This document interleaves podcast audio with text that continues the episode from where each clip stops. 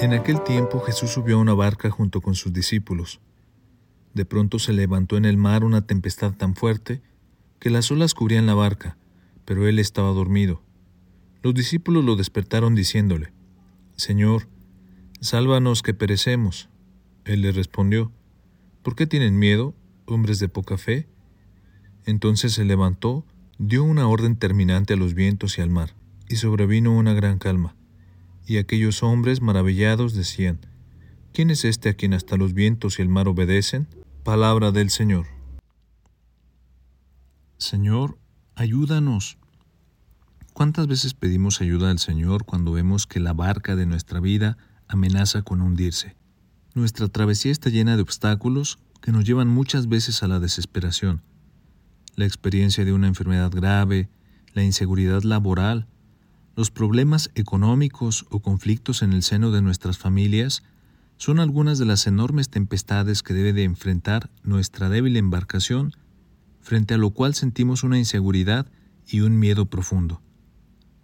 ¿Qué nos responde Jesús ante nuestros ruegos desesperados? Gente de poca fe, ¿por qué tienen miedo? Cada quien tendrá una explicación particular, pero en general pienso que la inseguridad que nos embarga se debe a que no estamos anclados al corazón de Dios. Somos hombres débiles, desconfiados e inseguros que no estamos dispuestos a entregarnos en plenitud a su llamado. Nuestro discurso casi siempre es de los labios para afuera. A veces podemos pronunciar hermosas palabras, pero no valen de nada si no la hacemos con una vida de acuerdo a lo que se nos pide como hijos de la luz. Nuestra falta de coherencia hace estéril el mensaje por lo que nuestro esfuerzo debe hacernos portadores de la verdad divina que integra la fe y la vida. Ese es el momento de la conversión. ¿Cuál es la razón de nuestro miedo? La ausencia de Dios en nosotros y nuestra negativa a abrirle de par en par las puertas de nuestra existencia. Somos tan egoístas que siempre nos estamos guardando para nosotros mismos, por lo que vivimos encerrados en un círculo vicioso que nos impide avanzar. En este encierro nuestra acción será siempre improductiva. Curiosamente, en el medio social en que nos encontramos en los últimos años, se ha acentuado la crítica ácida en torno a la Iglesia. Creo en Dios, pero no en la Iglesia. La Iglesia es un gran negocio. En nombre de la Iglesia los hombres han cometido grandes injusticias, etcétera, etcétera, etcétera.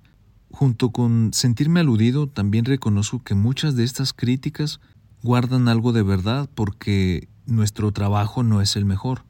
Pero entendamos que la iglesia somos todos y es nuestra responsabilidad darle nuevos rostros para seguir enriqueciendo su labor misionera, más cercana, más sensible a los problemas del hombre moderno. En esta línea las directrices de la quinta conferencia de Aparecida son un gran aire renovador para reeditar nuestros compromisos y cambiar la estrategia como apóstoles del siglo XXI. A modo de meditación de este Evangelio de Mateo, los invito a reflexionar en torno a las siguientes preguntas.